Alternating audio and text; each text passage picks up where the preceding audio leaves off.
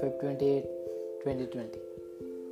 God's holiness is connected with God's reigning or ruling.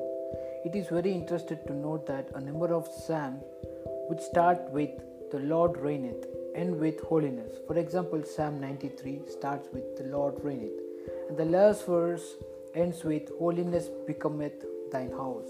Similarly, Psalm 97 starts with the Lord reigneth and ends with the remembrance of his holiness in verse 12. And again, Psalm 99 begins with the Lord reigneth and ends with uh, God is holy. Verse 9. What we learn from this is that God wants holiness to rule in our lives so that He may reign or rule over us. The holy God may not be able to rule over those who do not love His holiness. Rulers or leaders should be those in whom the Lord reigns in holiness. Leaders in the church who do not love holiness do not have the moral or spiritual right to rule over others.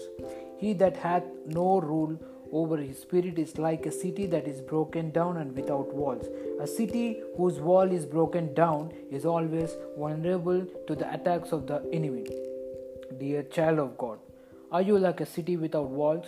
The devil and his agents are playing havoc in your life then.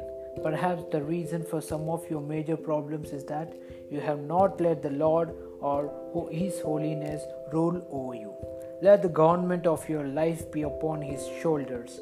Then of the increase of His government and peace there shall be no end.